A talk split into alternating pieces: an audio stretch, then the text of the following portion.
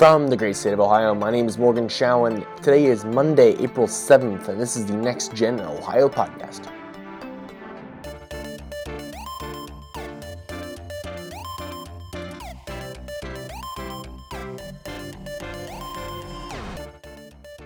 And welcome everyone this week to the Next Gen Ohio podcast. I am not going to do a, very long introduction this week as we have a very special guest, Mr. Aaron Godfrey of the Ohio 16th District is with us on the podcast today. He is running for Congress and is hoping to replace Jim Renacci.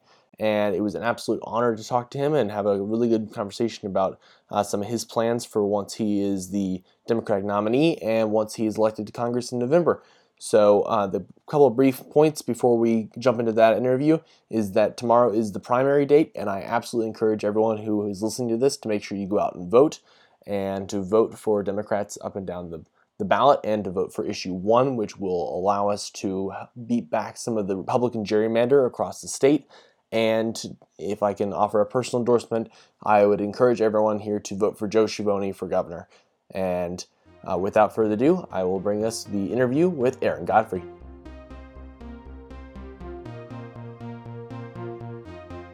And on this week's episode of the Next Gen Ohio podcast, we have Aaron Godfrey. Aaron, thank you so much for joining us on the podcast this week. Thanks for having me, man. All right. So currently you are running for the 16th District of Congress in Ohio, and I'd like to go back not to discuss the current present day, but the past. So can you describe your upbringing, what kind of family you had, what kind of schools you went to, and uh, where you ended up going to college? So I'm from a working class family. My dad was a truck driver, uh, and from, basically from this beginning, we were a family that was basically just getting by just enough. And then when my dad's union was busted when I was really young, he used to be a Teamster. Uh, that really started us down the path that really wound up defining who I am today. Uh, so, so after that happened, you know, like we always hear about what happens in right to work states, you know, a microcosm of that in my family when my dad lost his union, the wages went stagnant, benefits fell, all that, you know, all, all, all the stuff you'd expect from a right to work kind of position. From that point on, we were really, really paycheck to paycheck. Uh, at one point, my dad was diagnosed with diabetes, and we couldn't afford the medicine to treat him. It wound up coming down to whether or not he could afford, he could either get his medicine to treat his diabetes, or he could put food under the table and a roof over our heads. That's no position anyone should ever have to be in, especially when they have three kids and a wife they have to worry about. Uh, and so from for, so so that wound up affecting us a lot. And so, so diabetes wound up costing my dad his job. It wound up costing him his life later on because of the decisions that he had to make when he was diagnosed. And, you know, like this is just part of the problem with, with the healthcare industry in this com- in this country. We, like companies are allowed to profit off of people's sicknesses and it winds up costing people's lives, like my dad's life. And so so one of the core parts of my platform, and I know we'll get to this a little bit later, is Medicare for all. And that's a really big deal to me, not just because of not just because of the lives at stake, but because my mom was also diagnosed with diabetes, but when she got diagnosed, she got put on Medicare. My dad didn't get that benefit. Uh, when he lost his job because of the condition, uh, he got put on Medicaid. This was before Obamacare, so the, the spend down was basically his entire disability check when he had disability, and it just wound up it didn't do him much good. But meanwhile, my mom got put on Medicare. She was taken care of, and she's still with me today. So every time I go home, every time I see my mom, uh, I'm reminded that Medicare makes a difference. It saves lives. It saved her life. And if my dad had gotten the same care she did, then he'd be fine too. Uh, but but anyways, so so where this comes from today. So so I my story to this point sounds pretty depressing. It sounds like a bummer. Paycheck to paycheck family where one paycheck could really screw us over. My dad died from a completely treatable and preventable disease. Uh, but I wound up going to college. I went to Miami University of Ohio. Uh, I got my BA in physics in 2008, my uh, master's in 2010. So, so I managed to at least better myself to some extent. Now, this is offset by the cost of college, of course, which is something else I know we'll get into later on. But at the end of the day, I, I was able to grasp onto what I perceived to be one of the last strands of the American dream. I was able to at least in theory, lift myself out of the, the, conditions of my birth, get that degree, and get a job that I really like in a high tech industry. Right now, I work for the space program. I'm I spend my days the last few months, the last month or so, making sure the rocket that's going to get us to Mars doesn't shake apart on the launch pad, and that's that's pretty cool. Uh, but you know, there's caveats to everything, and I'll, I'll, I'll stop there to avoid repeating myself. But I think that with with my life experience, I think that we get we get we truly in nominating me and electing me in November. I think that we really get someone who is of the people, not just saying they are, not just saying they want to represent the people, but someone who actually knows the struggles of the people every day, their kitchen table issues that Ohioans across the district, no matter how gerrymandered it is, have to deal with. I want to I want to touch on your university uh, your universities uh, in particular because you you describe in your, your bio on your website that you, you struggled to pay for college month to month, year to year, to semester yeah. to semester. And how has that informed your platform and what you're, what you stand for today as you see that uh, a lot of times financial aid is either stagnant or declining for college students like myself and they see that the prices are rising above the inflation rate for almost all public universities across the board. Yeah, and this is nothing new. And you know, like uh, so, so part of this is because of George W. Bush. So I started college in 2004. In 2005, they made it so you can't declare bankruptcy out of student loan debt, saying this is a great idea for to protect investors and blah blah blah. But all it really did was hurt students because now suddenly college debt is an inescapable burden that you will be stuck with for the rest of your life, no matter what. The fine print says if you die, you may be forgiven of your debt, but we are not going to make any promises. It's pretty ridiculous. Uh, so, so, like I said, I, I wound up going to college myself, and every month was a struggle. Every time a semester started, this scramble began to figure out how I was going to pay for the next semester. And that's, first off, not something most people want distracting them when they're trying to uh, get their degree. But but but the declining availability of aid. Uh, if if I started college today, I mean, I have to give you props, man, because you're in college today. I don't think I would be ever ever be able to afford it. Like coming from my family, coming from my background, where I had to pay for school entirely by myself, where I had no help from my parents. Well, you know, a, a little bit of help here and there, but no like loans or anything like that. I don't know how you would do it today. I just, I just don't know how you would. And so this is part of the reason why I'm one of the core parts of my platform uh, is figuring out how to resolve the student debt crisis because whether or not Republicans want to admit it, this is something that's binding down an entire generation and it's only going to get worse. And we need to figure out the student debt crisis. We need to figure out the rising cost of college to begin with, and we need to come up with a solution that benefits all of us because we don't need to be in this situation. Most other modern nations, they've figured out how to handle college because everybody knows like if you send your kids off to be educated, the society benefits. And that comes back to like an overall kind of core problem with uh, at least conservative ideologies that they they they forget that an investment in society winds up paying off in the future. Uh, but that's besides the point. So, student debt crisis. One thing I want to do to resolve this situation is to restructure the way income-based repayments are dealt with. These are, this is probably the best repayment method that someone like me has because the payment you pay per month is capped based on how much you earn. And right now, uh, depending on which which uh, program you go with, I think it's between 10 and 12 percent of your income that you wind up paying your, to your federal loan debt.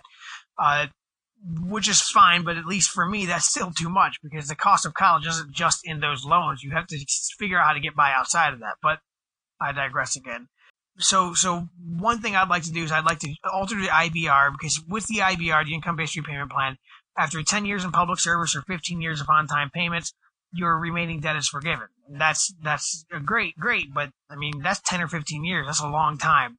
I like to cut it down to say seven or eight years for public service and 10 years for just on time payments.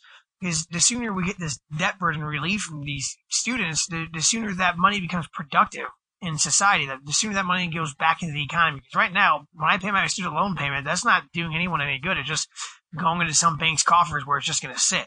But there's more to it than that. One one thing that I've done a lot in the last six years is I've been volunteering at an animal shelter, and it's been a really fulfilling experience for me. And I think that you know, I, I'm doing this regardless, but I think if we provided an economic benefit for people to become engaged in their community, to engage in community service, then everyone's going to win.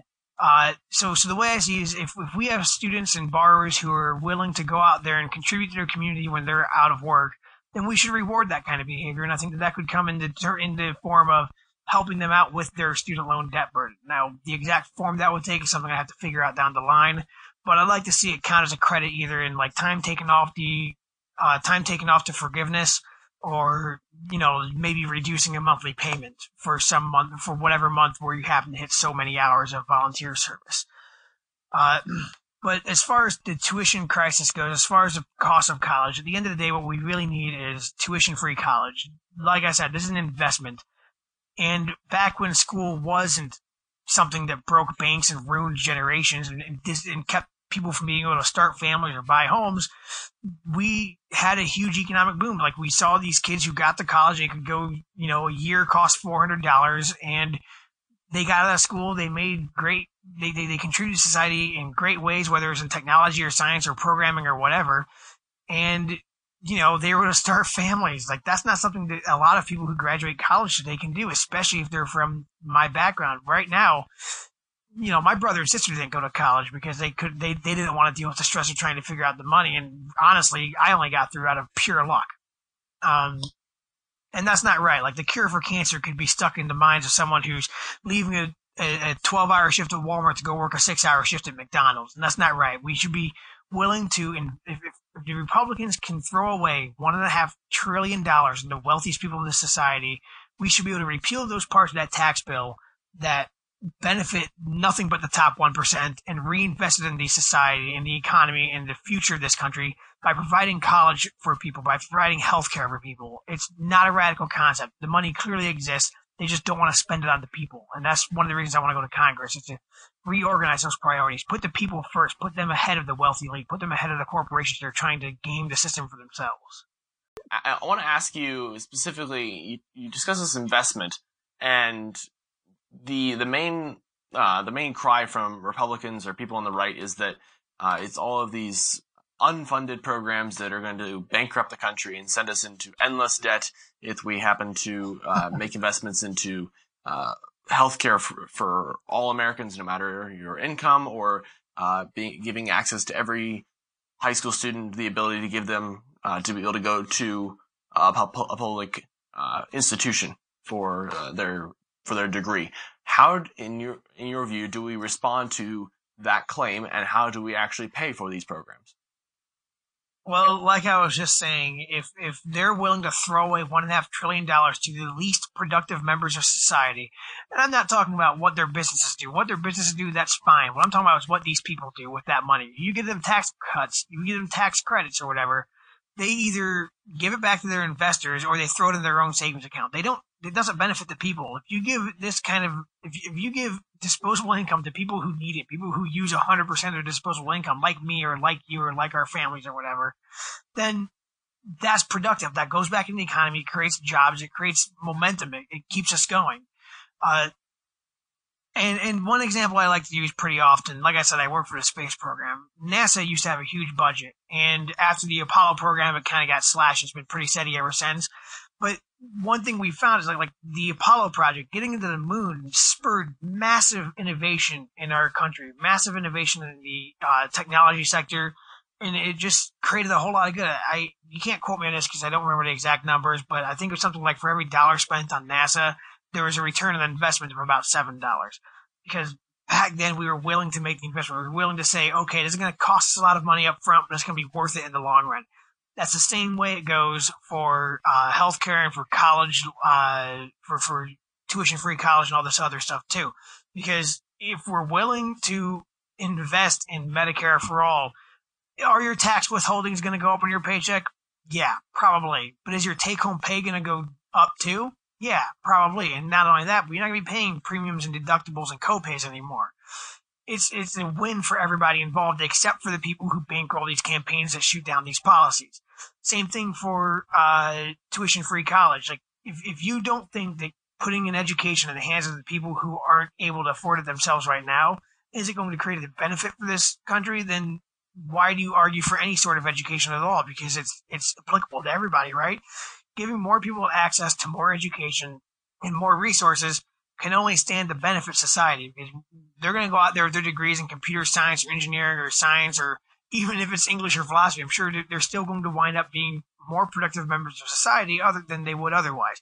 And either way, like I said, right now there's an income barrier to getting an education. That's not right. These are public institutions. And if we are going to live up to the name of these, if, if we're going to live up to that, that these are public institutions, if we're going to really make the most of our country and its potential, then we have to make this accessible to everybody. That's the only that's the only way forward if we want to be successful in the 21st century. All right, answer your question? yes, it absolutely did. And let's let's discuss the Medicare for All part of your platform because there's a couple of things that I have learned uh, being you know, a college student and being around uh, people with a lot of different backgrounds. I have a good friend whose father works for one of the largest insurance companies in the state of New York, and she and her family oftentimes cannot actually support or get behind the idea of uh, large government run insurance programs for the primary reason that it would either destroy the insurance companies themselves or cause them to go into bankruptcy or cause mass unemployment in a sector of the American economy that is one fifth of uh, one fifth of our, of our entire economy. How do you respond to the idea that there's going to be large amounts of unemployment and people who are going to lose their jobs if you were to institute uh, a Medicare, Medicare for all plan? So, so, so it's a good question. It's valid, but to me, it's kind of like the, the same answer here applies to what we tell uh, coal miners whose jobs are being lost to a shifting energy sector or to automation and you know factory workers. The same thing.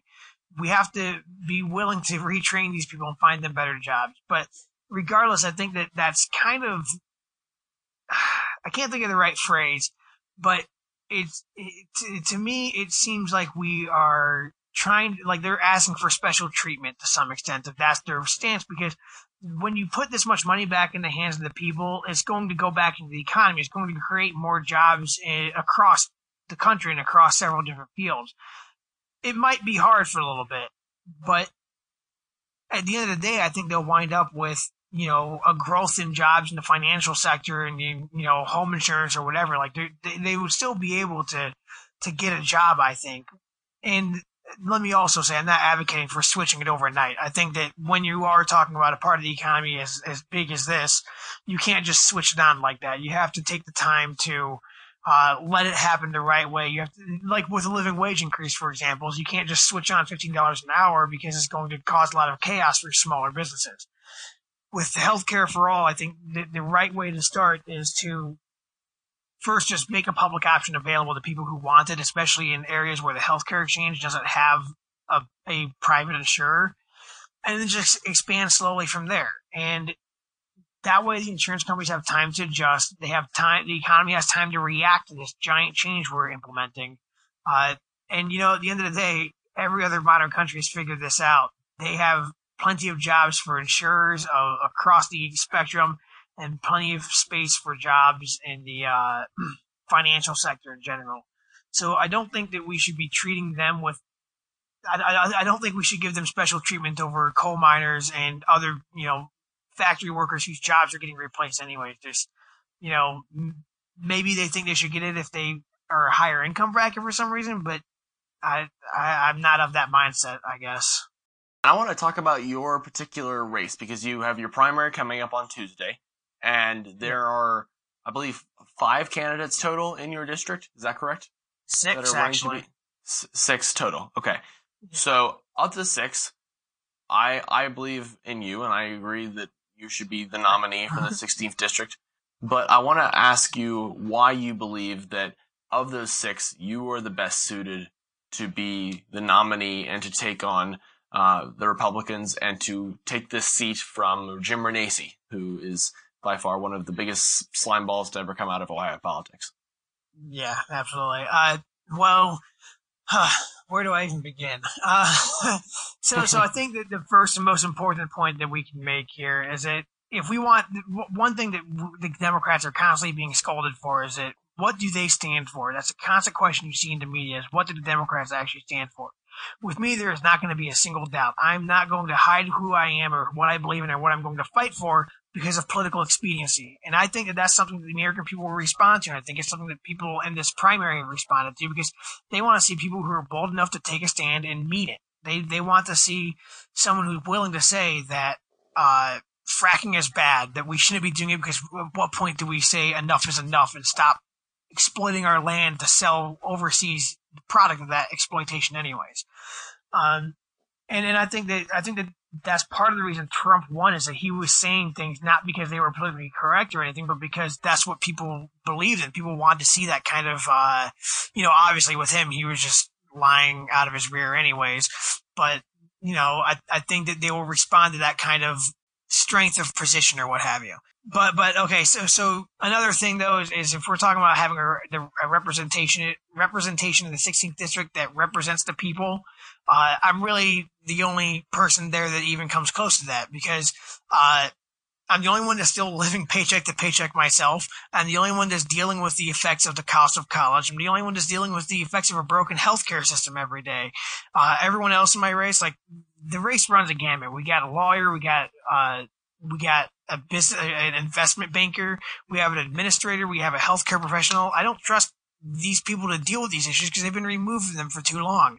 I don't trust someone from the health healthcare industry who profits off of the broken healthcare system to go in there and be willing to change it. And I don't trust an investment banker to have the back of workers. I don't care what endorsements they may have or where they come from.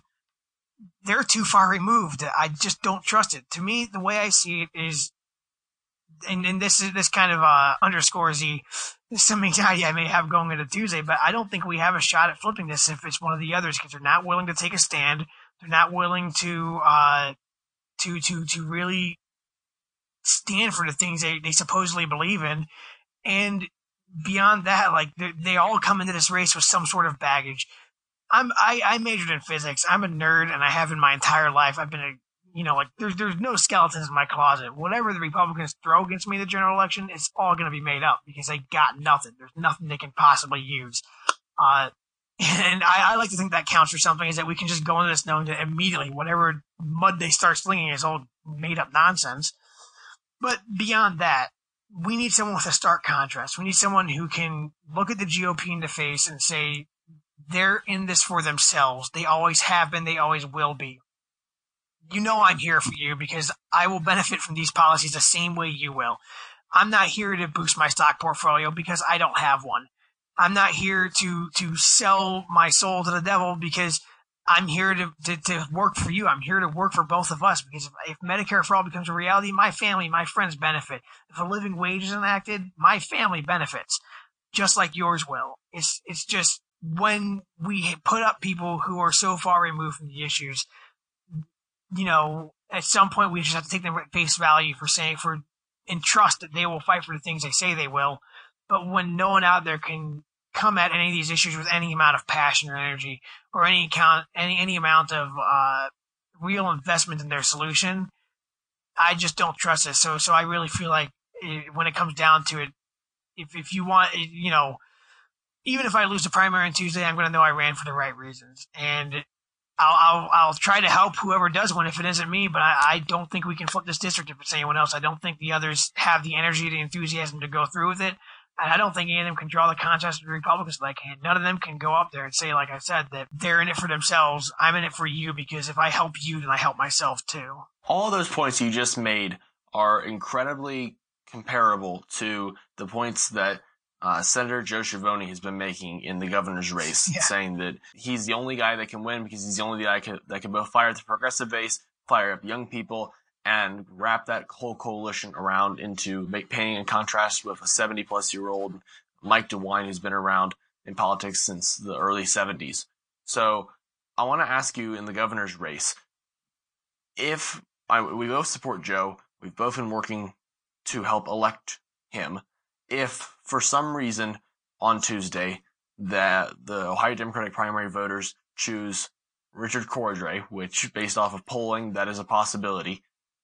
Are you able to support a candidate in your, in, in my opinion at least, who has spent the majority of his career either flip flopping on issues, uh, fighting to decimate gun control legislation in the state of Ohio, and who overall seems like he cannot win in November, no matter how much money he raises. Are you able to support somebody like Richard Cordray?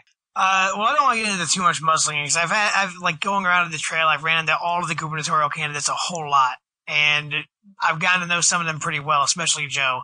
I have I haven't talked to Richard Cordray as much as the others, so I don't really know him that well. But what I can say is I know Betty Sutton. I've got to know her fairly well when she was running for governor herself, and I know that she. I, I think that she'd have been a great governor. I think this will be a great lieutenant governor. And at the end of the day, I'm going to support whoever wins the primary because for me, this fight is is too important to throw away and to just you know ignore our gubernatorial candidate just because of you know I, I can't say minor issues uh, sometimes. But you know, think of it this way: if Cordray is governor, Medicaid expansion stays in place. Both of our candidates for both the Republican candidates for the gubernatorial primary they're having have both said they're immediately going to repeal the Medicaid expansion. That's thousands of lives lost right off the bat. Cordray isn't going to do that, or at least I sure as hell hope he isn't.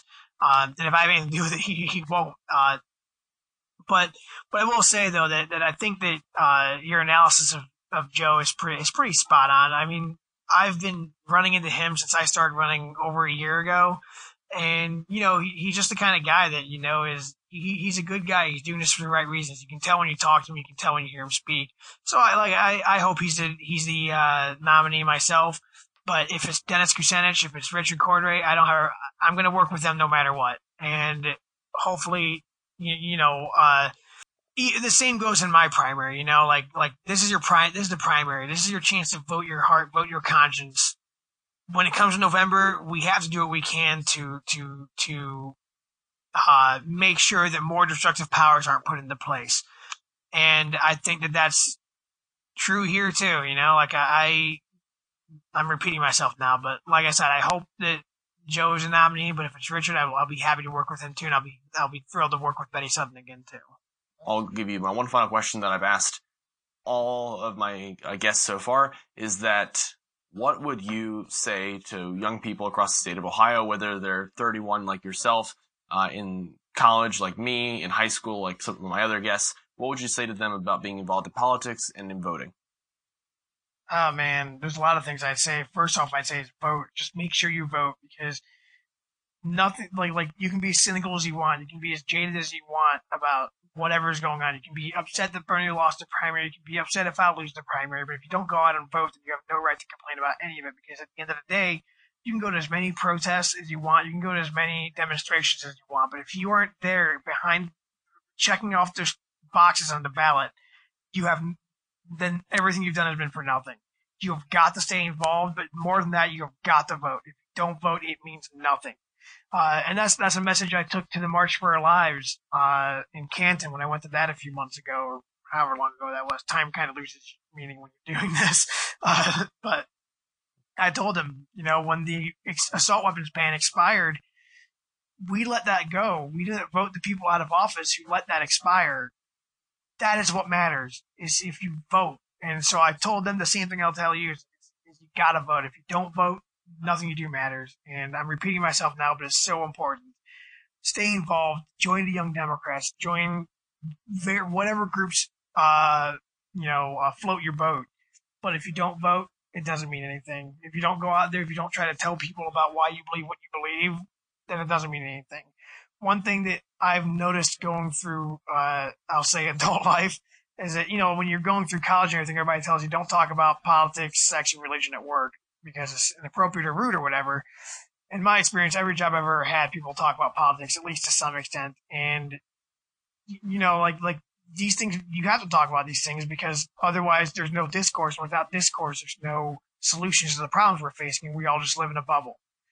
Uh, so so discuss things, whether or not you're, you know, don't don't shun conservatives, don't shun libertarians. Talk to them too, because there's they can still have something useful to add to the conversation we're still all human beings trying to find solutions to the same problems. And the more you talk to people about the issues, the more enlightened you'll be. But I'll just end this again because I know I'm rambling again. Vote. That is the only thing that ultimately matters is if you vote. Aaron, I want to thank you so much for taking the time uh, late at night for this interview, and I wish you the absolute best of luck on May 8th, this Tuesday. Uh, go get them. Yeah. All right, thanks, man. Thanks for having me. And I just want to thank everyone for listening in this week to the Next Gen Ohio podcast. If you live in the 16th district, I absolutely encourage you to vote for Aaron Godfrey. We have to vote for candidates uh, to make the blue wave happen that are real, authentic, and who represent that next generation of leadership who are willing to stand up for progressive values. So, absolutely encourage you to vote for Aaron and for any candidate that uh, matches a, a description that looks and sounds and is representative of the same values that he that he holds. And uh, I'll talk to everyone next week.